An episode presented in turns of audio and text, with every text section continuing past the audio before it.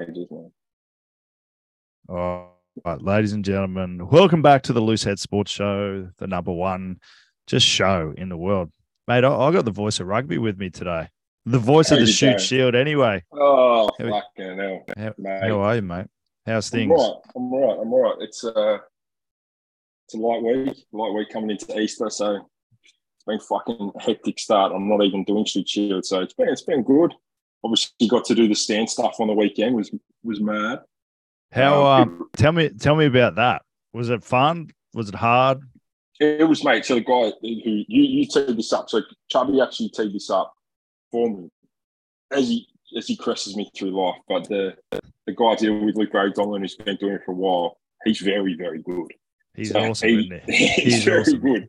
So I think he's potentially going to be doing some league or something as well. Like he he, he, he was very good, and I only had to ch- chime in every now and again. Um, so we, yeah, it was it was good. We actually we're in a studio, so we're not at a game. Um, so Were you was- actually at the ground or did, were you somewhere else? no, we're in our time at a studio, so that was a bit different. Um, I think you can go to the ground. It just depends whether they're set up to do something like that. Yeah. And I don't know. Originally, we meant to be at Concord, um, and then it got changed. So Well, that's good. convenient. You, you only go to Concord once or twice a year, so you've still got a couple more of those to go. Oh, look, I was I was keen to have a look. It wasn't the ideal day. It was a bit rainy and it was a bit shit. And but yeah, look, it was very it was very good. It was it was a bit. Um, I don't mind speaking in public clearly, as I fucking do it, even though no one's asking all the time.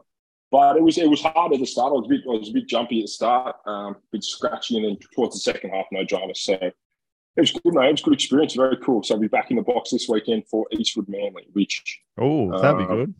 yeah, I think we'll probably get into shield in this, but I, I dare say that'll give a little bit more content than last week's game, which was objectively, I don't think I'll receive any hatred for saying it was a fairly poor game of rugby. Yes, I'm quietly ple- uh, pleased to see West Harbour win. Um, yeah, I quite enjoyed it. Talk to me about uh, Hunter around Uno. Yeah, so mate, as you, yeah, it was good. It was good. It was look, obviously some things to work on, but um, it was nice considering how hard everyone has worked. We we worked out that was week twenty since we started together. Considering how hard everyone's worked for twenty weeks, it was just really nice to get that little reward early on. Yeah, Um, you, you know what it's like. You kill yourself trying to do this thing. And, you know, the difference between feeling good and feeling like shit can often be one or two points. And, you know, th- th- thankfully we came up on the right side of it. So it was a good way to start the year. Um, look, some, some really good stuff from the Fords, I thought, some stuff to work on. Um, but look, something I've, I've worked out recently, Jed, is is I don't think you ever have any perfect days coaching. So there's always a problem, whether you win, you lose, you play well, you play badly. There's always something to get better at. Um, so that that's kind of the mindset I'm taking into this year. And the other thing I'm trying to do is not get too caught up in the outcome because you win, you feel great. You lose, you feel like shit. So I, I think the answer is probably just to have a nice level head and just find things to improve, find things to work on. But I must Yeah. admit, I must Yeah. admit, it was a great weekend for Newcastle rugby. Uh, we had the major lunch on the Friday, which was great. I had far too many red wines, beers, vodkas, tequilas, whiskeys. So I was a bit dusty on Saturday, and then a good win on Saturday. Decent crowd at number two, probably the best ground in the Shute Shield, probably the world. I And- like it. yeah, I it's like fa- mate. Newcastle's fantastic. I, it, And, came um, in, it came in in my last year, and I, I, I really liked it. Yeah, it was great. Look, yeah, and look, mate. There's there's good things happening there. There's good things happening there. And it's good to be a part of it. That's good. Well, it's good. It's a good start. Um, I will say, and if you got if you're sensitive, little rugby soy boy, don't stop listening now. Your Um, your audio your audio is just a little funny. Are you on the the Air- AirPods? I'm on the AirPods. What do you want Yeah. to do? Go off AirPods? Can you just see what it fit, what it's like? Hundred percent. Tech Okay. issues. That's better. You're louder now. Is it? Yeah. Righto. Um, yeah, if you if you're not going to like hearing this, don't listen. But the team list dropped on what Thursday? Yeah. significantly noticeably less talented sides on paper than ever before. For the Wallabies, uh, you mean? No, for the Shute Shield. Oh, right. So, yeah, it's just look, my gut feeling when they came out was some sides had taken massive, massive losses. I, I, felt that Para had taken a hit. I felt that East would have taken a hit. Uni had taken a hit from a meteor. Their side is not even close to what their side was last year. And Uni do do that because they have a great production line. But we're talking guys who like they that's one of the not a not a good side on paper. Probably their worst side on paper in many years. Well, yeah, um, I, I, think we've talked about this before, but uh, there's competitions all over the world that look at the Shute Shield as the main recruiting ground now. So more and more guys are getting picked, picked up, and I, I think it's become, you know, the days where you and I were playing and you'd stay at the one club and you know, it was a pretty consistent, and then your mate like Snowy might get a call up to the Rebels, or someone Mets might get an MLR gig. That's that's far more common now, and I feel like it's become a bit of a transient sort of competition. It's almost uh, it's almost seen as a, a, huge stepping stone to the next level now, or to our next level, or a perceived next level. Maybe it's not really a next level. No.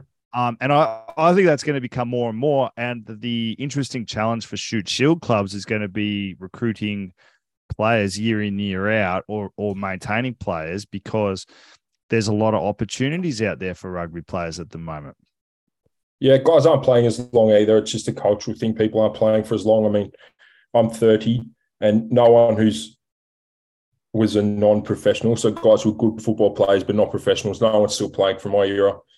Um, at Eastwood, when you know the era before me, you sort of played till you were 33, 34, um, or 38 for yourself. Or then you play like then you play like third or fourth grade for a few years as well. So. Yeah, exactly. So look, massive turnover of players, people all over, all over the place, people retiring, people going to Super Rugby, which is always good. But I just thought it was noticeably less talent than the you know round 15 last year. I thought that was noticeable. Well, yeah, but yeah, again, that's norm. That's normal from my experience because you get a bunch right. of the Shute Shield players. It was back. noticeable from round one last year. Okay, that's a that's a fair comment. That's a fair comment. Look, look, I think as you know, there's there's really two Shute Shield competitions. There's the first half of the year, and then there's Super Rugby coming back, injections coming back from Japan, MLR, Europe, who all come home that there'll be a smattering of that. And I think some teams will look vastly different at the end of the year than they do now. And they'd um, want to. They want to, be quite frankly. And that's, look, I think it's contextual, like you, you're sort of alluding to, is that the talent will come back. It'll come back more to some teams than others, but it's contextual in that not everyone's reinforced with their talent at the moment. Um, but like for me, it was just clear on paper. Norths were the best side name by mile. I, I thought. Um, like they were clearly, clearly a good side name, similar guys. Even watching it, even watching it, I thought they they look good. They were good, yeah. but like, yeah, just some regular names who I couldn't, I, I can't put my finger on. I can't recite who they are, but who who aren't there for each team. So I thought that as a whole, the, the comps the comps probably drop for now. But you know, there might be someone waiting in the wings who's that next person. You're always nobody before you're somebody. So, but yeah, look, there was some. I think it'll be fairly tight between sort of two and six. Um, and uh, like for me, I think Norths are like if I had to put money on someone, Norths have got to be front runners. They've got a good side. They've got some experience. They got some. They got a decent pack. They got you know a consistent style they play year in year out. A lot of the other teams just have these mass turnovers. They really have had mass turnovers, like you said, to MLR or retirement or Lord knows where. But for me, Norths were clearly the best team on paper, and I think that reflected in their outcome. Um, a few of the other games were tougher to call. To be honest, I thought your game, like I did, I just don't know enough about some of the guys from Manly. That was going to be tough to call the East game, Eastwood was going to be tough to call. South Gordon, given everything that's going on, that was going to be tough to call. Um, and then West Harbour, two blues, like, you know, that was a grind. Flip, flip of the awesome. coin, that one. That was also. So it was a fair few flip of the coins. I think some of those teams won't be in that two to six zone that I was mentioning, but I think that, you know, probably three rounds in, you know, you'll have a better idea. Yeah, I, th- I, think three to five rounds in, they'll be front runners for sure. And look, look, remember back in the day, uni at the start of the year were very beatable. And then as they got towards the finals, as long as they snuck into the finals, there was a brand new team because all the guys came back from Super Rugby. I'm not yeah, entirely convinced that that will happen anymore, but there are clubs no, that have. I'm not convinced. And you got to remember for anyone who's a bit younger, the younger audience, and I have this debate with other people regularly, but they tend to get offended when I say things like that. And it's not, a, I played in all through that. So I played in what I'm asserting was the tougher period or the more talented period to the current period. Um, but you got to remember in 2011, like each weekend, the Force would send back their players, the Brumbies send back their players, Rebels send back their players, Tahs. Yep. You know, the, the squads are thicker back then as well. There's not as many people going to Japan, all that shit. And they're all playing every week. So some of these teams that were rolling out for round one were stacked. People are playing longer, people playing into their 30s. You know, it was just a, it was just I, I remember stacked. playing you'd play international or super rugby standard front rows every week. Every week. Whereas now I think you'd go probably like in my last year, like you can go 10 rounds without playing a like a experienced tight head. Yeah. No, I agree. I agree. I completely agree. It's it's it's different. The the funny thing is is the expectations have gone through the roof in terms of training, coaching, professionalism. Yeah, yeah, yeah, yeah. No, no, hundred percent agree. Hundred percent agree. But so, like, the, but the thing that that's different is the financial thing, the financial incentives have probably decreased for some clubs, apart from maybe Eastwood. But um, oh, you don't care anymore. You're not, you know, you're a no, I'm not involved. TV critic um, and a pundit now. But uh, I think the financial rewards have decreased, but the um, but the uh, responsibilities have gone through the roof, or the expectations have gone through the roof. So it's it's yeah, become so, more and more of a challenge to recruit good people because the financial rewards aren't there professionalism's gone up. You're train like no one was training three nights, or uni might have been 10 years ago. No one was training three nights. No one had GPSs. No one, you weren't doing these massive reviews on set piece, defense, offense, all that shit didn't really exist. You might get a few clips. Um, so professionalism's gone up. Standard of the players, I think, objectively has gone down. Um, and you're right, recruiting is now such a big part of the comp. It's so big. I think you're still going to see a couple of guys from England roll in, um, New Zealand roll in, all that sort of thing, and it's they're all just mystery. It's a mystery pick. I mean, these guys could turn up and be great. They can turn up and be absolutely crap. We've seen that a million times. Every club's had that. Lord knows South have had that when you were there. Um, don't know, like you know, Eastwood's had that in the past. So it's it makes it very very difficult. But you have to retain as well as you like. You got to recruit four guys, five guys a season. Oh, and the rest. I'm talking for your genuine starting first grade 15. Yeah, I, I reckon it's, it's more than that for most teams. Yeah, there you go. I, I think. I, I, yeah, that's totally fair. Well, it's going to be going to be very interesting to see how it plays out. Um, yeah, I haven't, got too, I haven't got too much more to add there. It's it's like I don't want to talk too much shit because I'm in the middle of it. Um, I just hope, right. I just hope that we the plan that we've got in place is good enough to beat Randwick on Friday. That'll be an interesting game to see where you guys sit and where Randwick sit, in my opinion. I, I, think it'll be a big contrast in styles. That that's my take on it. I mean, it, it usually is Randwick play that sort of up tempo little body thing. Mm. Um, but yeah, interesting. Um, what I will raise because I'm going to raise it because I'm just raising stuff. Donald no Trump getting arrested? No idea what's going on at Gordon. Um, obviously, last week, early, Billy, they announced that Billy was leaving. Mm. And then later in the week, they announced Billy was coming back. And I think so, the president, the president ended up leaving. Yeah. So I don't, I have no idea what happened, but. Is that a rare, very rare instance of coach power? Would you say? I'd say it's an rare, well, it's an instance of fucking logic because I don't know anything about the president. I don't know who the president is, but he's not going to be able to coach the team all year. Or if he could, he'd go and do it. Um, Billy's been around a very long time. I obviously know him reasonably well. I think he's very, very smart and good at what he does. If it got to that point, I can only imagine what was fucking going on. He's been in some tough situations before. He's been in at Manly, you know, where they were desperate for wins, stuff like that. He was never leaving the week before the the, the kickoff. So for it to get there, I have I back one hundred percent that I just back him to have used be in the right in that judgment. There was some it must other, be it must be fucking nice to get to a point in your life where you just go, fuck it, I'm gonna do what's right. No matter no matter what, you know.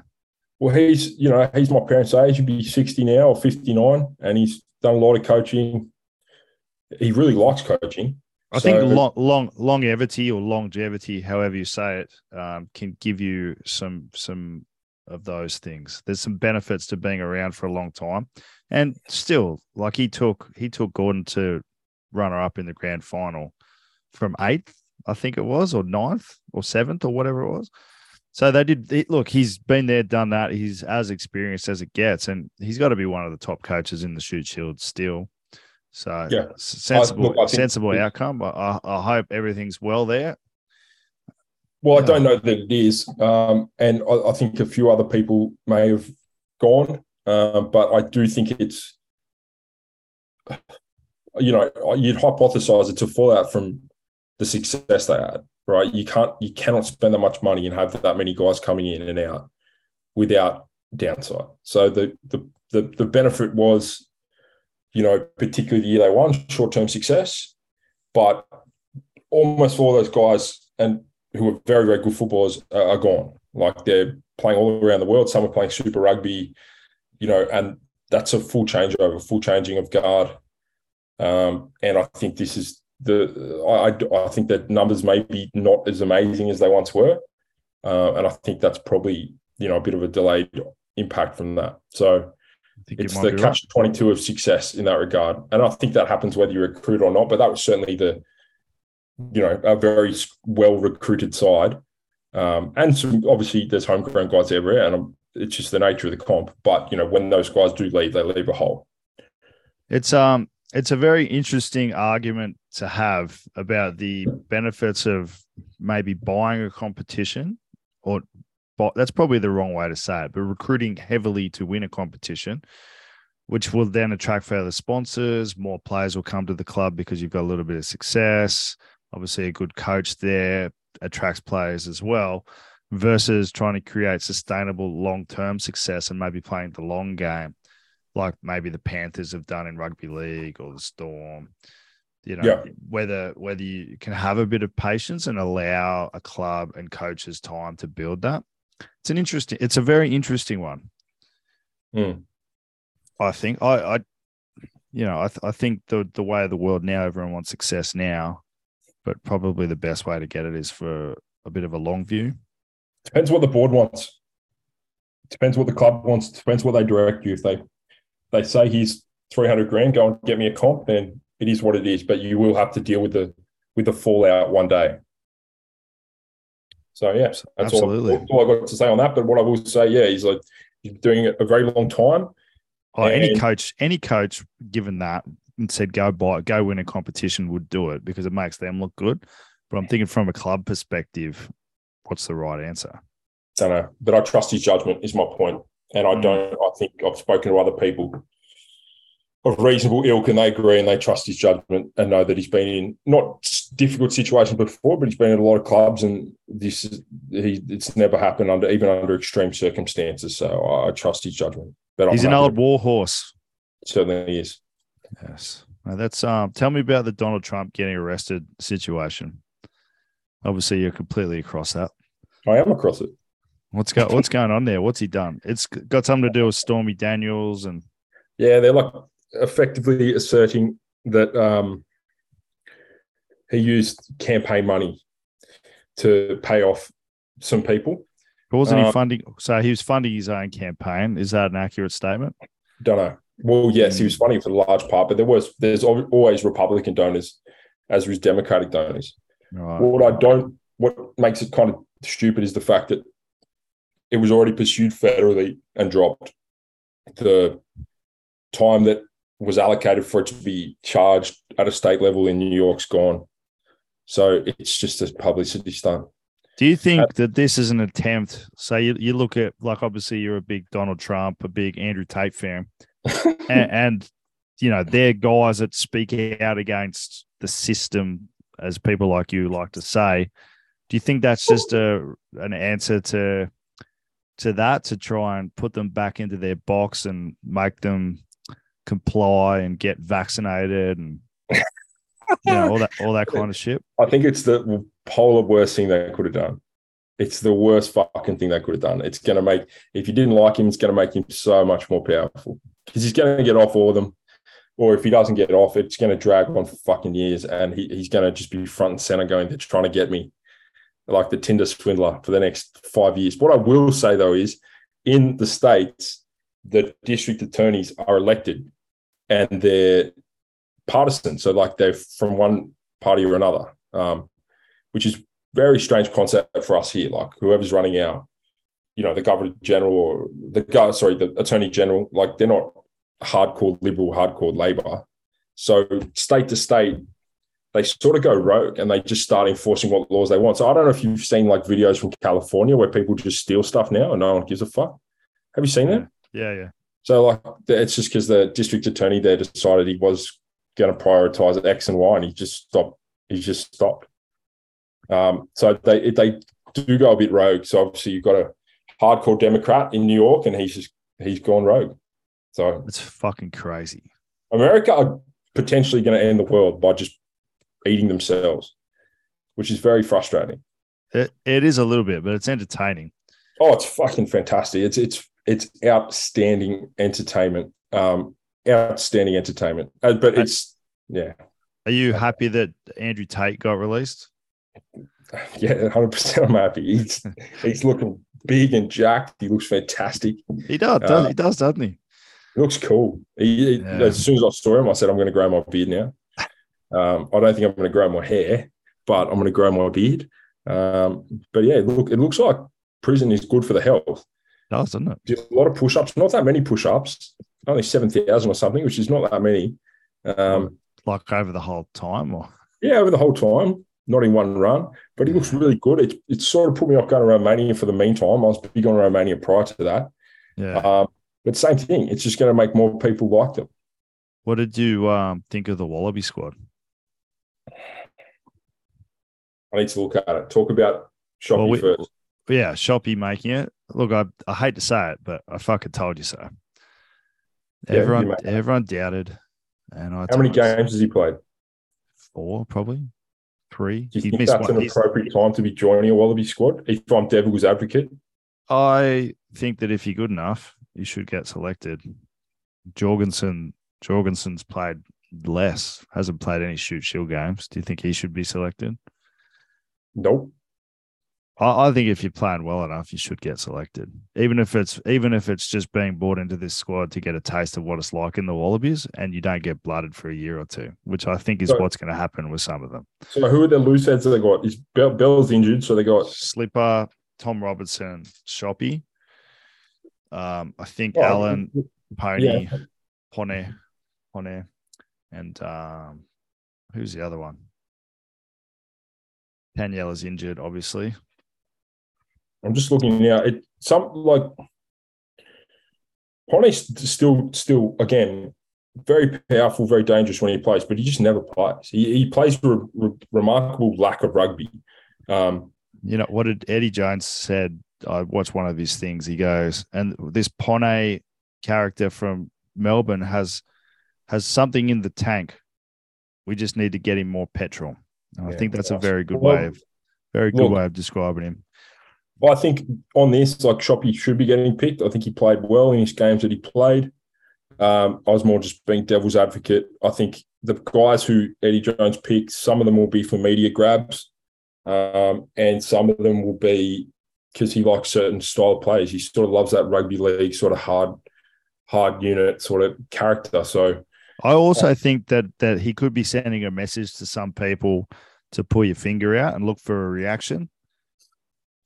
All right. Well, I wouldn't have picked Carter Gordon. I probably wouldn't have picked Josh Flook. I wouldn't have picked Brad Wilkin. I just don't get it. Max Jorgensen, he's pretty good if you're looking at the next sort of next generation. If he's starting, you're probably in trouble. Um, it's not a bad squad.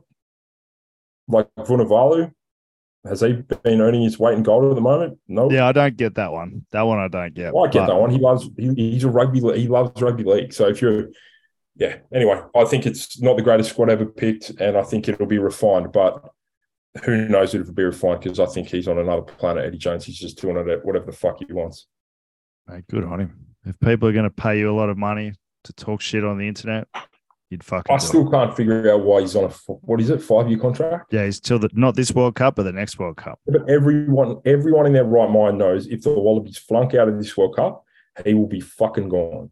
So but, gonna... but they could potentially flunk out of the World Cup, and then he's got the excuse that I only had three games to prepare, which is valid excuse. So he can't lose. Yeah, it's a valid excuse. He can't lose. Then he gets paid out for five years. If they saying it's a, pra- it's a practice, it's a it's a win win for him this World Cup. He can't lose this World Cup. I reckon it's a free shot for him. So if they don't make it out of the pool, he's still around for three years. I only had three games to prepare. I think it's fucking psychopathic contract because I think at some point they'll get the shit someone. No, I'm I'm saying I don't agree with what the ARU's done, but I think for Eddie Jones, it's a win-win. He can't fucking lose. Hundred percent. Oh no, I agree with that. I just I'm just saying they'll get the shit and then they'll be stuck with the three million dollar bill. Like the and pigeons the make, and the rest, I'd imagine. The pigeons who make fucking decisions in there just I actually met the marketing pigeon in there. I like the marketing pigeon. I don't I think that whoever makes these big calls is some sort of hardcore drug addict. But I, I like that they've gone after rugby league. I just like all the noise that they're making. Now, you rugby know. league with this Suaalii thing, I'm a big league guy, and I've been talking to my old boss and all the leagueies. I think they've come out looking fucking awful. Awful. The leagueies? Oh, terrible. Like because wasn't he a rugby guy to start with? Then they took him from rugby, paid him a bunch of money, and then he's getting more money to come back to rugby. Then they're saying, well, he's going for money. Of course, he's going for money. That's why he went they, to rugby league. They, yeah, he went to league for the money. He should. They shouldn't have made a fucking. They shouldn't have batted an eyelid. He's a very good footballer. He's not in the top five fullbacks in the game at the moment. He's very young. He could be really good one day. They should have gone, sweet. Good luck. Good luck for the money, like Trent Robinson did at the Roosters. Instead of like feel good, buzzer off field, just fucking carrying on like it's some sort look, league win every every time there's a 50-50 tussle between the two codes, league win. They got more money, they do things better everything they do better. They've never like they've just I don't think they're used to losing players. So they've lost one guy and they've made a, they've thrown all their fucking toys out of the cot. I, I support them not, normally every time, but I thought they looked absolutely atrocious this time. Terrible. Have Have you watched Dawn of the Dolphins on Stan? I've watched a couple episodes. Yes, fucking good. I thought it's pretty entertaining. I thought it was really good. Yeah, it's pretty entertaining. I think some little gems there. Geez, they're getting paid good money, are they? yeah, they're getting massive money. And like, fucking hell. It's only getting more. So 99% of situations, they're going to come out as the winners. This 1%, they didn't come out as the winner. He will still come back to rugby league at the end. And by the, when I say at the end, he'll be fucking 25. So Union ultimately have paid 2x what he's worth, maybe 2.4x on the league open, open market. He wouldn't be worth a mil, which is still a huge amount of money. He'd be worth right now, like take out any, we can't take out development opportunities, shit like that. It'd be worth like 650 grand, you know, like a lot of money where, you know, they're paying 1.6, then let them have it. It's like if someone wants to pay fucking 2x for a house, then they can have it. Like, don't squabble with them. Say, okay, fair enough. I don't think that it's worth that, or we made him better, whatever. It's it just, I think they've come out looking very poor. Look, if anything, it's entertaining. I haven't watched him play at all. I have no idea. He's a big guy. I, I like that about him. He's going to have to play 13, I think. Geez, they've made some noise, though. Been very entertaining. He's a good player, man. He's a good player, but like he's not. Where are they finding this money from, Jed? Grassroots or lack thereof support, I'd I'd guess would be a good a good bundle save. I mean, it's like you can't like you can't take anything away from Joseph, the Tahs, or anyone who's got him, but like they seem to find money when they need it, don't they? I mean, it was a gift for the Tahs because the Tahs can only chip in 250 or whatever. Yeah, whatever the their rest, max is. The rest is fucking the ARUs. ARU've thrown 1.5 million bucks at him and gone, hey, DC, he's a he's a fucking outside center. Here's another weapon for you. What yeah. What do you reckon? Do you reckon they're thinking maybe because the British and Irish Lions and the World Cup's coming that we're going to have a lot of money in the bank, so let's start spending it or looking to invest it now? Is that what you think that they're thinking? Well, I don't think they fucking spend anything now, so I don't know. I think it's about time they. I'm happy that they spent on something. What What do you think? What do you think if they gave? So was, they've got money. Let's just be honest. They have money. What do you think about putting potentially 1.6 million dollars into Shute Shield clubs? Not every club, but sharing it around. How would you do that so that they had some guarantee that the money was being invested properly and not just being, you know, spent on stupid shit like it kind of had been in the past when they did do that 10 years ago. Well, well what's mean, your take? Do you think that would actually make a huge difference to Shute Shield clubs? No. Would you, if you were the I mean, ARU, would you want it spent a certain way to ensure that it actually developed the game? Like, what's your take on that? If they spent a bit more than that, I mean, they could uh, 130k for each club's not not going to do a lot. It's certainly going to help it's going to help day to day function. I mean, Eastwood up until this shambles of a sale that they're doing, it was running on the sniff of an oily rag. If someone gave him a hundred grand, it's going to make a big difference. Some clubs probably a hundred grand is not a great deal. Um, it's not going to, you know, you can't go semi-professional for that amount. So, you know, you could easily get in there with the, powers that run Sydney Rugby and, and turn it into a, a semi-professional or even a quarter professional tournament where guys are on a set minimum and there's you know minimum match payments stuff like that. I just don't know whether they give a fuck to be or if there's any incentive for them. I just I don't know. You know what the you know how people go and play the championship in the UK. Yeah. Let's be honest, it's complete bullshit. It's but they get it's terrible, but they get paid, you know, 40k, 50, 60 some of them to go and live in England, play good footy, like, do you think that anyone would leave Australia if they were getting paid 40 grand to play Shute Shield? They had maybe housing, uh, convenient place to live, a job if they needed it. No, they wouldn't. You, I reckon you'd attract so many people here as well because the MLR money is fucking horseshit. It's dog shit. Well, like just for people out there, most people are on sub 20k US. So what's that like 40 40k, 45k, something like that.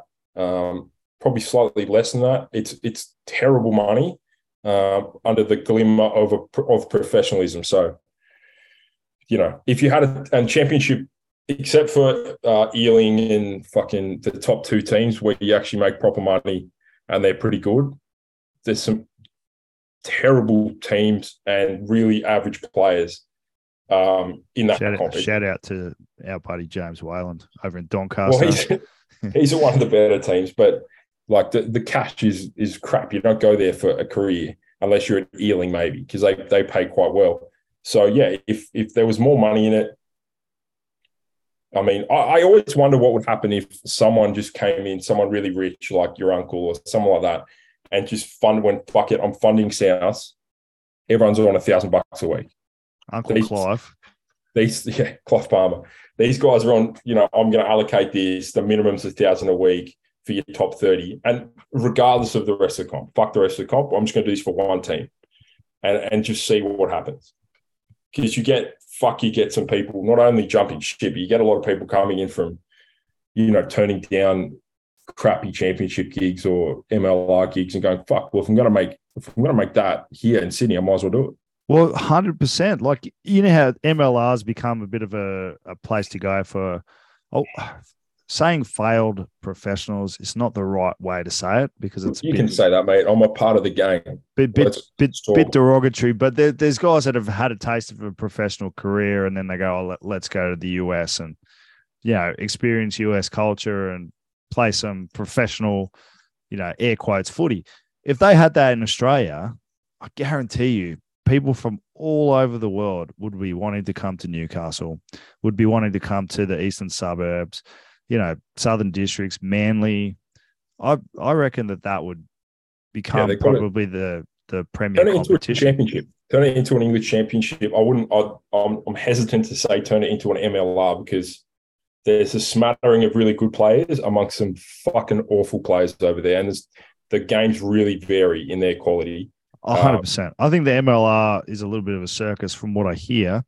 And I've also heard that there's other people in the US trying to start another rugby comp. So Americans, it's probably Dems versus Republicans rugby comp, which I'd sign up to actually if they were doing that. But 100%. Um, yeah, if they can just throw some cash behind the Shute Shield or have minimums, like have some minimums around. Start start slow, like make it four hundred bucks a week per game. Make it four hundred bucks a week. See what happens. Because yeah, I, look, I, I, I don't know. It's all, it's nice to hypothesize, but um, until it becomes a bit of a sustainable business, it's not going to happen. It's not going to happen. And um, yeah, it's just an interesting thought exercise. I mean, no one's going to give $1.6 million away unless they can see a return on investment. So this Joseph Suaalii, I think there's going to be a return on that investment purely just from media and, and people watching. Yeah, probably. I think you get a return on investment if you structure the TV rights in a way that they haven't and made Shute Shield. I don't know. I A like separate I- I'll- streaming entity. not separate, but like make it a different package or make it two dollars or just do something because the diehard fans are watching Shute Shield. They don't watch Super Rugby. Super Rugby, I watch. I like it, but that you don't have diehard Marlin supporters. You don't have die diehard Rats hillbillies. You just don't.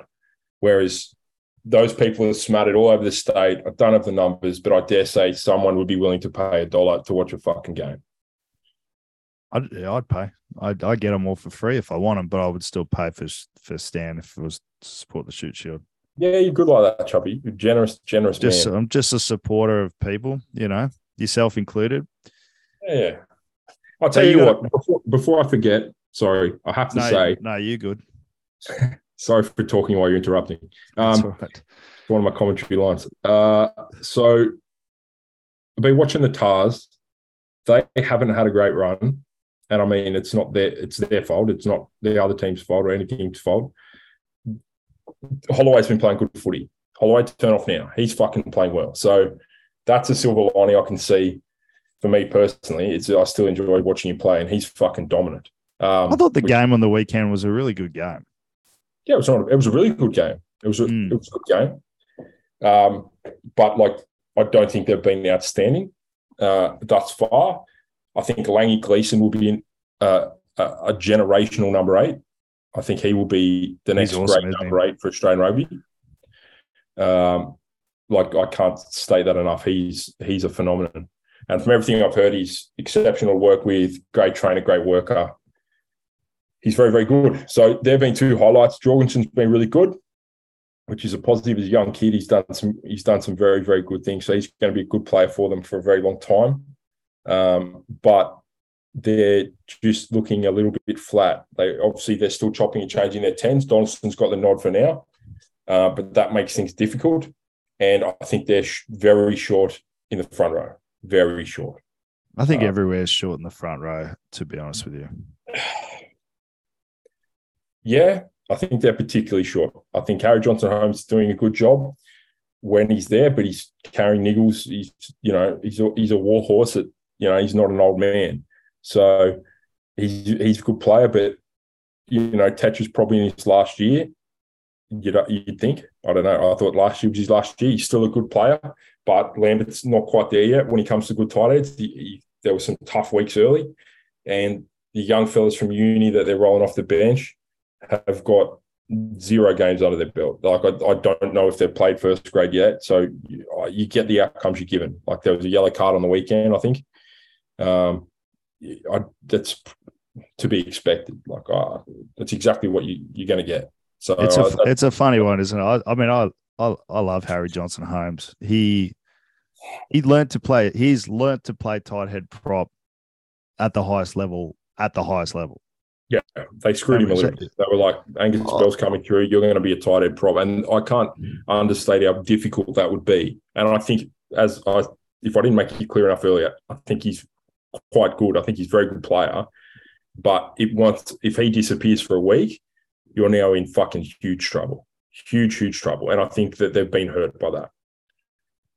It's an interesting one. I think it all it all comes back to money in the end, and we do have some good front rowers from this country, but a lot of them are playing overseas at the moment. Well, that like Paul Alo-Emile, Paul Alo-Emile springs to mind. Yeah, you know. fuck it. He'd be good. Jermaine Ainsley, he's Jermaine gone. Ainsley. There's some. Mikey Alaalatoa was here at one point.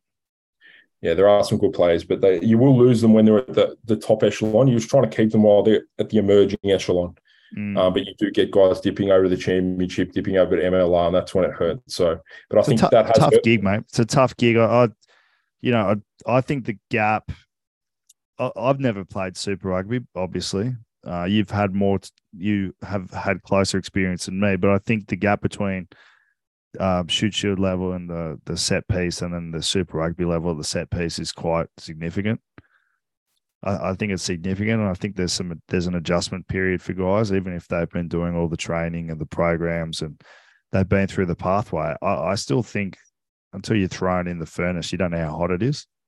Oh, definitely. Think, but if you've if you've played none of the level down either, yeah, then it's going to be a particularly hot fucking furnace. So if you've played, if you're a if you're a very good Shute Shield player, there's going to be a gap. If you're and if you haven't played Shute Shield, there's going to be a fucking chasm. And it's you see that like Ang- Angus Bell, even Angus Bell, who's a fucking freak. There was an adjustment period. There was an adjustment period. And I think, I think he started a, to come into his own. He's like a freak I, athlete, and I think he's a freak rugby player. But in terms of his set piece stuff, he got dished up for 50 games straight when he started. Yeah. Um, and I still don't think he's where he will be when he's a grown man because he's I, not grown. I agree, but look, look, he's a big he's a big loss to any team. Yeah, he's very he's very very good front gain line guy, and yeah, no. So look, I it's been interesting. It's been interesting. I think. Um, yeah. Oh, look, I'm just. I'm sure they'll turn it around, mate. I'm sure they'll turn it around. There's some good people in there.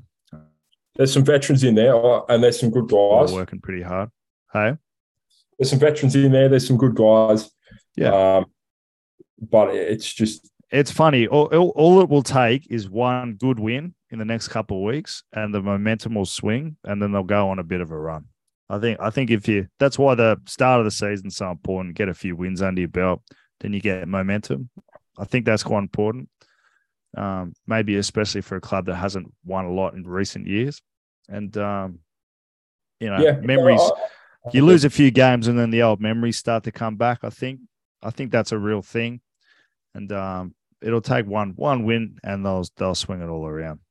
No, I don't. I, I, don't disagree necessarily. It's similar to the game I commentated on the weekend, and I maybe maybe I'm so one eyed in terms of my view on the game that I just bring everything back to forward play. But if you have 25 restarts a game, 10 scrums, and 10 scrums are yours, 10 scrums are theirs, and then 15 lineouts, so so 35, and you're getting penalised at five or six of those scrums and you're winning 60% of the ball, you, winning the game is fucking impossible. And that's exactly what happened on the weekend for a number of teams. I know Eastwood shot a coin flip in both, um, which is probably generous. And it makes things really hard. And I think that, you know, West and Para both shot coin flips. So the game became chaotic, which is why teams like the Brumbies, who trend very positively in their lineup percentage, very positively in their conversion to tries from mauls. Their scrums always pretty solid. It doesn't have to dominate every game. It's pretty solid. It's just a platform for a win because that's where you that's where the game starts. So it's not me being obsessed with forwards, but when there's a knock on, you have to start with a scrum. Now, if you're 40% chance of getting penalised, every second scrum, you're going to be 50 metres behind where you are now. And I, I think that that's the, that's hurt the Tahs massively this year. Some like some games the lineout's been off a little bit. Some games the scrum's been off a little bit. And if they're going to spend, like I don't know what they're paying for Nadolo, but spend that money on a tight end, or or not even a tight end because you've got a good tight end. Spend that money on a backup tight end, or a backup loose head, or someone who can hold the game together when one of the key guys gets injured. Because it's it's I think it's that's where it's cost them instead of the outside backs interesting to see Luatangi Lee playing for Gordon on the weekend. Got a bunch of got a bunch of Super Rugby games for the Blues, I believe. Very very good player. So I don't know what's happening. Position. He's a loose head prop, but I think really? he can play. I think he can play tight as well. Yeah. Hold on, let me check my notes. Lua Tangi Lee. That would make them quite the pack or quite the front row, wouldn't it?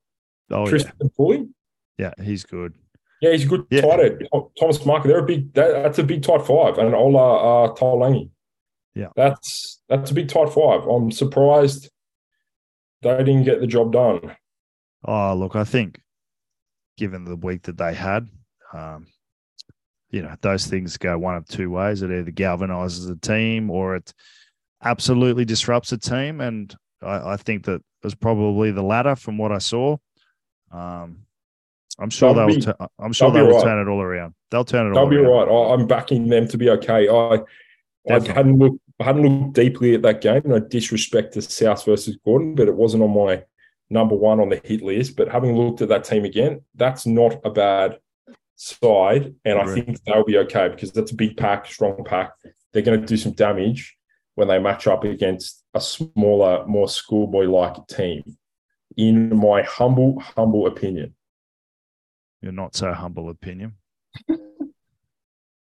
but yeah, look, mate, it was good. It was good that it was back. I uh, I will say I do miss. I was saying before we started very briefly, I do miss the ins and outs of it's almost like Stockholm syndrome, isn't it? You're just constantly under this series of stress and abuse, but you miss it once it's gone. Um, I do miss that. I, I miss the players. Um, each was a big big turnover, uh, but I do miss the guys uh, who I was close with there, and I miss going through copious amounts of footage. That's one thing. So I'm doing six days of Barker at the moment, but I just I miss copious amounts of footage. I just I I love that's what I love doing. If that was a job, like Which I would, yeah, but a job that I could get tomorrow, that's all I would do. It's come home from game Saturday night last year, get order some food and sit there and fucking what pick apart the game on slow motion. That is my dream. Yeah. Yeah. Jesus, time consuming. it really is like you know, I'm sure everyone does it, skins their cat in their own way, but you know, you go through and you clip scrums, you go through, you clip lineouts, go through, you clip defensive lineouts. Then last year I was doing defense, you go through clip defensive, you know, areas. You know, it's probably seven, it's probably a six, seven hour job to to clip it. And then the week and the next week begins on Sunday. So you start clipping next week. And I, I do fucking miss that. I don't know why. It oh. doesn't sound like something you should miss. No, but look, it's it, it is nice. It's nice seeing a plan come off. That's very nice. It's, it's very nice seeing a plan come off. It's very nice seeing improvement. Oh, geez, I've you know, so I'm doing the the forwards for the whole club, and and seeing the improvement. The Colts guys from the start of preseason to now, just watching that improvement is very rewarding. I've really enjoyed it. They're a bunch of young guys Probably going to be an undersized pack, but they're fucking tough and they've improved enormously. There's a couple of couple of shitty scrums on the weekend, but as you know, when you're a young forward, sometimes to get better, you got to have your head shoved up your ass. It's the only real way to learn, and how you deal with that, much like all aspects of life, will determine your success. Absolutely. But, I used to but, always think that if you could get your head shoved up your ass in any respect, whether it be at line out time, scrum time, have a crap game at 10 and get away with a win, then you're sitting on a lottery ticket for the day because you get a big lesson and you get the W. Sometimes it's got to come with a loss as well, but you very rarely will make the same mistake twice or you make adjustments. So it's you learn a lot more. You Look, know, it's uh, you're you're right. It's a it's a unique challenge. You have very little time during the week to fix errors, come up with a plan for the next week, and make sure teams are prepared to actually perform on Saturday. Very little time in, in reality. So the the amount of work you can do off field through WhatsApp, through huddle, um, will hopefully have an influence. Mm. And, oh, and, regardless of whether it does or it doesn't, you have to do it because it might have an influence. So it's worth doing. Yeah, know, even mean, if it's a percent here yeah. or a percent there. Some guys as well, like I think, I think players appreciate as well if things are well mapped out, well planned out, logical and they execute well. So it's nice that that's a nice reward as well. And I think they do feel it as well if things aren't as well planned out, or if a drill's not as well thought through, or or if the line out strategy for the week they won't have confidence in it if it's if it's poorer. And even though they probably don't want to delve into those details while they're just playing. Geez, our guys do. Our guys fucking do. I go, this is what I'm thinking. What do you think? And then they'll tell me they'll tell me if I'm full of shit or if I'm well, if that, I'm spot on. That's, that depends, and I think that's very good. But that depends on the playing group. You know, like sometimes you get guys who want who don't want to part in it necessarily that they're like they're soldiers, you know, and then you get guys who are who want more control, which is fine as long as they come with their receipts, you know, and go, this is why that, or this is why that. And if you have your own receipts, then you've got, you know, good conversation for some sort of progression. But you the the teams that you get will vary in that regard. It's good that you have guys who want to do that. Um, you know, last year I'd say I'd had one or two guys, but you know, it, it just depends. It does depend. How, how much detail do you give people? That's the other battle I have because I, I know some people will never read all the info you put out there, but some will, and some will appreciate it, and they like it. So, what's the balance? To me, I'm kind of leaning towards going as detailed as possible at the moment, um, because if even one person gets one thing out of it, then it's worth doing. Yeah, I think it. I think it. Yeah, it's a good question. I think it comes down to the the understanding between you and the players as well. Like if they know you're a nerd and you're going to watch a fuckload of footage, then maybe they don't need as much detail because they know you're consuming a fucking heap of it. Or you go, look, here are the basics for the week. If you want where I, how I got there, click on the document. But here are the three basics for the week. You know, if you if you'd like to know more, click below. But because some guys just skim over if there's too much, and that's fine. And they prefer you to just say, okay, Randwick first line out will be a five slip forward.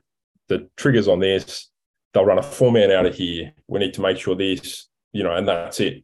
Whereas some guys, and I did used to do that as well. I'd go, okay, well, I've gone through the last 60 lineouts for Hunter, and you know, 15% have been six mans, 43% have been this, you know, and the, this is where they've called each time. Only some people will be able to process that and actually make it useful. So I think you, I think you can easily give both, but focus on the on the headings.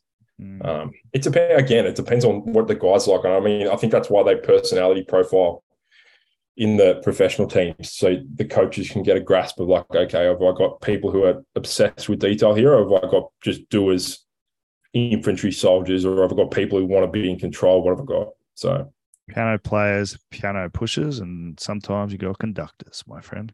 Conductors, yeah. I, look, I actually think that that is a very useful, very useful analysis of a team. And I think when it's because some guys want to be conductors or piano players, and they're just not. They're piano pushers, but they're very fucking good piano pushers. So it, uh, it, it's funny when you do do that analysis of a team and you put it out there there will probably be three guys who thought they were conductors. You just go, what the fuck?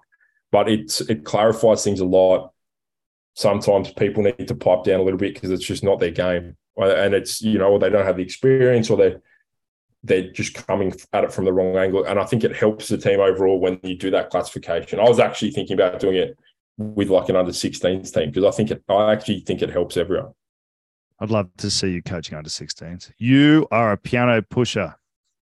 Yeah, well, it's going fairly smoothly at the moment. I have to say the online content produced by the Loose Edge Sports Show. It's diminished has, of late. Has, no, it's diminished of late, but it's also created a backlog of historical things which you can find on the internet, which has led to some very interesting discussions pre-training um, about my rant. Yeah, one of the Fords coach for the first the other day uh, stumbled across randomly on TikTok, actually, by perchance, uh, the video of us saying you should be able to swerve at cyclists. Um, you saying that? no, you said it as well. Of you saying that? Uh, and I told him uh, I wasn't sure whether he was going to at the time laugh or be. And I said, "Well, I stand by that." And he found it very funny. So all is well that ends well, but there's something about that generation of uh, younger people 18 and younger, they just they'll just meet someone and just deep dive onto the internet. They're pulling up Rams videos from like 2013, you know, all that sort of stuff. So that's concerning for you. it's not good. Some of those, some of those like 2014 Rams interviews were just very sad. They were sad. With Nicole Shiraz. Nicole Shiraz, married to Corey, dating Corey Norman now. So kudos to her for making it out of the slums. From the outhouse to the penthouse. Well, the outhouse to the outhouse, depending on how yeah, you look at outhouse it. Outhouse to a Spanish outhouse. kudos. oh, fuck it hell. Geez, the Rams. The Rams just had the best people, didn't they? It's they did. I'll tell you what's a weird thing now as well. And it's the same when you like mention like if you if you went up to a 15 year old and said like something about Victor Matfield, he doesn't know who that is. So the other thing is the funniest thing about the NRC is it was actually for at least two or three years quite a high standard of competition. It was also depending where you were, kind of hard to make. There were some good guys who didn't play NRC. Like there was a few stacked Eagles teams, stacked mm. to the brim with internationals. Melbourne Rising were also always a gun team, but because it doesn't exist anymore, anyone no who played in it, you get no credit for it. It's removed.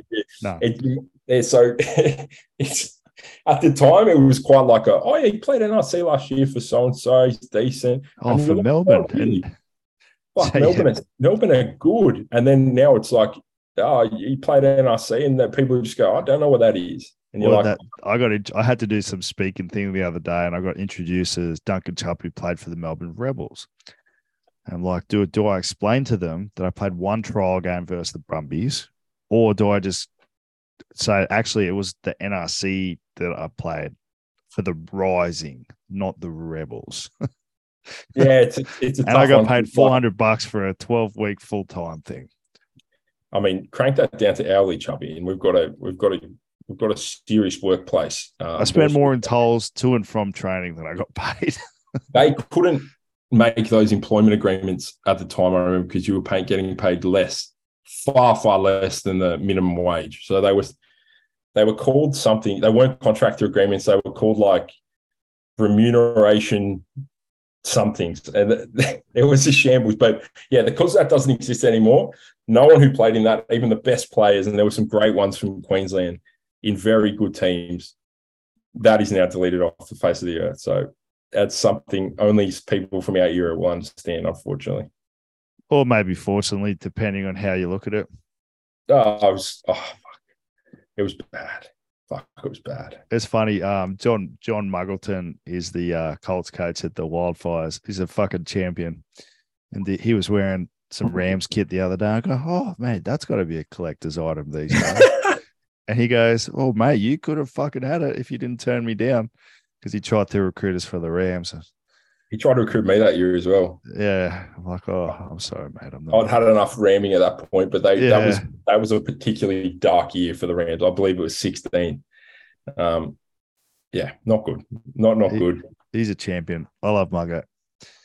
He's great. Yeah. He's great to sit in the box. I'll go. I'll go and sit with him during Colts games, and then he'll stand by for twos and ones. And he's, uh, you know, he's just seen it all and done it all. It's just yeah, correct. You know. Tell you, it's fucking it's fucking exhausting those long days, isn't it? Like, oh man, even when you're not playing, like it's, it's worse. This, let's it's get worse. this out right now. I fucking could not miss playing less.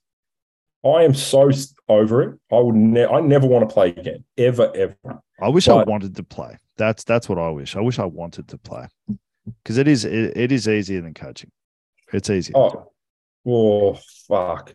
It's it different, is. but like it's it's easier physically. It's Saturday, more demanding. Saturdays are so fucking stressful because like everything from that week, and we're probably repeating ourselves, is riding on that eighty minutes. I know for me, like you know, if one line out didn't convert, I'm getting fucking daggers shot in the side of my head. And I'm like, fuck, what's going on here? Someone goes down and you're like, oh no, who are we going to push? Uh, we're going to have to get a message out to revert to four mans on this. And like, there's some serious stress and games. There's just nothing better than a game that's like 27 10, 32 10 with 15 minutes. Just let me enjoy that 15 minutes because that's a that's money. Yeah, that's free. I got that for free. the first games where it's like 20 to 15 or fucking 10, 12, they're horrible. You lose years off your life. If I had hair, it'd be fucking grey. I know it's even that. worse. It's even worse the other way when you get done by plenty. You just go, yeah. oh, it's pretty. It's pretty bad. I, I how, how do I keep positive? How do I? How do I keep these guys on the on the same page? What do I have to say? You know. Well, I feel I, in hindsight, I feel every fucking every Saturday night I would complete, and we used to discuss whether you, when you should do your clips, right? We thought about that, talked about that a lot last year. I can't do it after a game. I can't. I need to. I need to switch off. I don't know. How, I don't know how you. I don't know how you do it. I know a bunch of people that do it. I don't know. I, I, am not. I need to switch the fuck off and forget about rugby for a few hours. Yeah, I, I, I get it.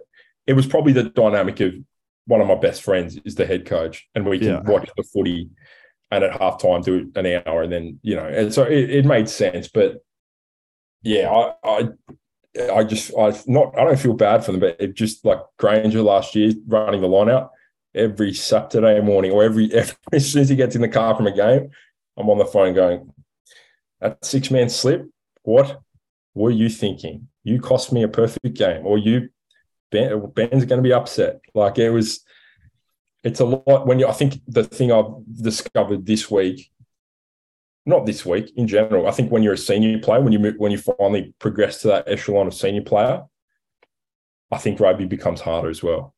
Like it, yeah, not not the playing week to week. So you've seen things before, you've run out, you've done them, but I feel that I certainly did until the very end, where I was just picking fights with people. But you bear a lot of. You're like, okay, I've seen this before. We're not where we need to be. He's running this line you know, why is why we haven't we done this? Like, oh yeah, like you, get frust- you get frustrated. Yeah, yeah. I felt like that in 2018, where there was a bit of a generational change at Souths, and and there was a bunch of young guys that came in who were, let's say, incredibly confident about their abilities because they'd had a lot of success at Colts, mm. and and as you know, the detail at Shute Shield is vastly different to Colts and what's required to actually have a good set piece. So yeah, I, I get that. I get that completely. So as much as it's easier, it's also more challenging. Yeah, like I don't think you don't you shouldn't get as nervous. I'd stop getting nervous and you, you, all those things. I, never stop getting nervous ever. I'd get as nervous for a fourth grade game as I would playing Mike Alaalatoa. Yeah, see that's you know, I, I never I never stop getting. I'd never ever stop getting. That was part of the reason I started to hate the nerves. Yeah, I used to, you know, you used to have that anticipation and used to enjoy it. Then uh, after a while, I started to hate it. You know, yeah, I get that. I didn't like when I was young. When I was young, I was so so bad. But then, by the time you play hundred games, I'm like, fuck it. Like, what's the worst that's going to happen? And by that time, you weren't playing killers every week. I'm like, what the fuck's going to happen? Like the worst case scenario, I've already lived through this. I played awful the Sun that. Yeah, that's we, that's right. And it's not a huge shot to the ego at that point. You know, when you're a bit younger, you want to fucking do well in the scrums. And if anyone gets it over you or anyone fucking steps you or anything, it's like a bit of a shot to your ego. And you're like, what yeah. are these people going to say or think about me? Once you've been around the traps a while, you stop caring so much about that. I think I certainly yeah, did. Yeah, you don't give a fuck anymore. If you've got runs on the board, but you also you've seen it before, so it just doesn't matter. And like as I said, the worst case scenario is you play an awful game, you lose, you know, and the the longer you've played, you might have played in major semi-finals and played terribly and lost. You might have played in grand finals and lost. Like it's the worst. That's the that was the worst that could possibly happen. So like the sun will rise and you'll be fine. You know. Absolutely. I mean, absolutely, absolutely, absolutely. Um, yeah, look, it's a, it's an interesting challenge trying to get a group of complex human beings with different hopes and dreams and aspirations and goals and ways of looking at the world all on the same page. It's challenging. Yeah, especially when you run into people who fucking suck, which is not very often. But I feel that the Gen, uh, Gen Z are more difficult. Take it or leave it, Gen Z. Oh, look, it's yeah. Look, I, I think people have different motivations. I, I think for the most for most people, playing is a very selfish endeavor, particularly particularly when you're young. You you want to get somewhere, you want to make teams, you want to get paid, you got to make money, all that sort of thing. And I think having an awareness that the the actual way to get success is to be a team person because if your team goes well, then everybody goes well. So you need your team to go well to actually be successful. And, yeah. I, and and I think for those difficult people who might be a bit more self interested, that's probably something that they need to be aware of or made aware of. Yep. If that makes if that makes sense. But look, people people are difficult, mate. Coaches can be difficult. Humans can be difficult. Players can be difficult. Um, and that's on why, that note. On the note of difficulty, I'm going to hand out my tips for the week. Let's do it. Which is a new segment I can do now that I have no skin in the game. I think Rats will beat Uni. Uh, yep, Rats will beat Uni at Rats. Always a hard game. They're looking decent without being amazing, but on paper they look pretty good. Uni looking marginally better, but they've got a couple back, but still not enough. I think North will beat South comfortably. Um, at North, I think East will beat West comfortably, based on what I saw last week. I think Eastwood Manly will be close. This is Could you say it, for the Wildfires game, who's winning that game? Hold on, I'm not there yet.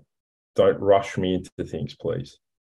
I think that Manly v Eastwood will be close. I think for me, this will sort of one of those games that figures out in that sort of two to six bracket. I don't think it's towards the two part. I think it's more probably towards the five to four, five, six. I think Eastwood could win that at home. I think I think the Stags will smoke the two Blues at Eric Tweedale. Now we go to the match of the round. Not really the match of the round, but the Wildfires versus Randwick. Would you like to give me any insight make would you like to make a case? Uh no, because some people might listen to this. All right, uh, so before, and we're playing them in two days' time. Look, I, am very confident in the plan we got. Uh, I think, I think, I don't think it's giving anything away to say that there'll be a contrast in styles, and I think whoever um, enforces their style better will win. I think it's a game. What's they're that? nippy. They're yes. nippy. Their back line's fucking fast. They got some fast well. fast forwards too. So they're going to run. They're going to run a lot. This how their scrum go last week? I know this is when I came. Uh, watch the watch the game. You want me to watch the game? Yeah, go and watch and then tell me. Or I'll send you the clips offline, but I'm not going to. Oh, okay. Well, the person yeah. I thought was playing loose head for the Rats wasn't, so I'm changing my I think if you can scrummage and maul them into the ground, you'll win the game. There, I think they will be very, very dangerous on counter. Very, very dangerous on counter. They've got some serious speed out there, but that's that's that's about it. So if you're a say you like to double or you're in a tipping comp, there's some obviously NRL and then there's Shute Shield tipping comp. Every, all the workplaces do it. They're, they're my tips for the week. Tip reasonably well last week. You can gamble now, can't you? No, you were doing it before. You were doing no, it before anyway, but I cannot. I cannot gamble. You actually, if you go and sit in one of those seminars, effectively, if you've ever met anyone who's played rugby, you can't gamble. Or if your friends have ever met anyone, so they're fairly uh, loose, fast and loose. Those rules, um, in terms of they cover almost everyone. So no, no, no, no, I cannot. But if I could, but Ted Gillespie can, not Ted. Ted no. Gillespie. No, no, no, no, no, no. Let's let's not do it. All right. Well, that's all. That's all I got this week. I actually, I'm sorry it's been so long. It, our schedules are horrific. Yes. Um, you're splitting weeks between I, the. I've been coaching. on a. My life has been fucking crazy lately. Uh, I had four, five weekends in a row. This will be weekend, six weekends in a row in Newcastle. Uh, multiple trips up the freeway. Uh, and then days I'm here, I've, I've got to earn some money. So it's been hard. It's been hard to narrow it down, but uh, we will do what we can. And you, you're working two jobs now, grinding out of life as a three jobs. Shit, son. as a solid, honest, hardworking man for the first time in however long you've been alive. Yeah, good tandem bloke. I, so yeah, do work during the day, go to Barker, and then yeah, don't have to go to Shute Shield anymore. So that's the only thing I'm missing. But then Saturdays do stand. So, but which is another like, job, or was that the third yeah, job? That was my three. Good for it's you. not very conducive to uh, finding time, but we're we're going to have to do it because I thoroughly enjoy talking uh, in general. No, look, I've I told Kate uh, the payments. She's like, "Why the fuck aren't you doing that?" I'm like, "Well, I'm kind of busy at three, Kate." yeah, I will tell Kate to get on here. We need to a backup. Kate, Kate yeah. and one of her friends do it. Worst case why, scenario. Why can't you do something like that? what on the commentary? Oh yeah, that's what she said to me. The commentary. Yeah, why can't you do something like that? Well, like, well, I'm just a little occupied at three o'clock. Mate, it was a. uh, I'll continue to give insights into the commentary world, but what I can say is, yeah, the guy to deal with, Luke, he's unbelievable. There were some very, very difficult name pronunciations last week from some of the boys. he's and awesome. They, they, are rolling off his tongue. I, I I started to get them, but they were set out phonetically for me. But um, we're trying to get the correct way, of course, not just a random. Oh, that's Duncan C Hub. Like I did his highlight reel last year, and he's one of his best calls was favor, favor gets a fiver. Oh well, that one came out on the weekend. once you get him, he's, he's awesome. He's awesome. I, I, am. I'm slightly concerned that I not. I know I'm not going to swear or say anything silly, or you keep sending me these One Nation things to read out on air, and I'm not going to do that. But I did say like, oh, he's been folded like a deck chair there, and I'm like, well, he's going to watch back and be like. You said something else that was quite funny. I can't remember what it was, but there was a good. There was a couple of good lines. Well, I have more, obviously, far more one liners this week with a number of players who I know quite well know their dirtiest secrets. So I'll be airing them on air. Uh, Michael Isley surely would be cowering wherever he is at the moment, hoping hoping he treats me well for the rest of the week. He's a real life junkie, Michael Isley. So he um real life junkie. So he's he's messaged me going, I need some caffeine gum. I'm like, well, I'm on my way to Newcastle. And he's like, well, I'll, I'll come to Cronulla and pick it up from you. So shout out to that guy. Well, actually, he rang me and I said, just call him. And he goes, I'm happy to drive to Cronulla. I said, sweet. So the players from Eastwood were pushing for it. They wanted it again. And uh, they weren't going to leave it up to chance with, with admin to order it. And they so they set their most responsible uh, young man to, on, a, on a vision quest. But Which is a solid trip from the Vaucluse or wherever he lives. Oh, well, you know, when your parents are paying for your petrol and you're sort of just cruising, what does it matter? I got to go, legend. Good luck this yeah. week. What's your game again? Eastwood versus Eastwood versus Manly. Beautiful. We'll try and do this again soon, people. Please buy caffeine gum please. and please watch the wildfires on Friday. Hopefully, we go well. We should. Bye. Bye.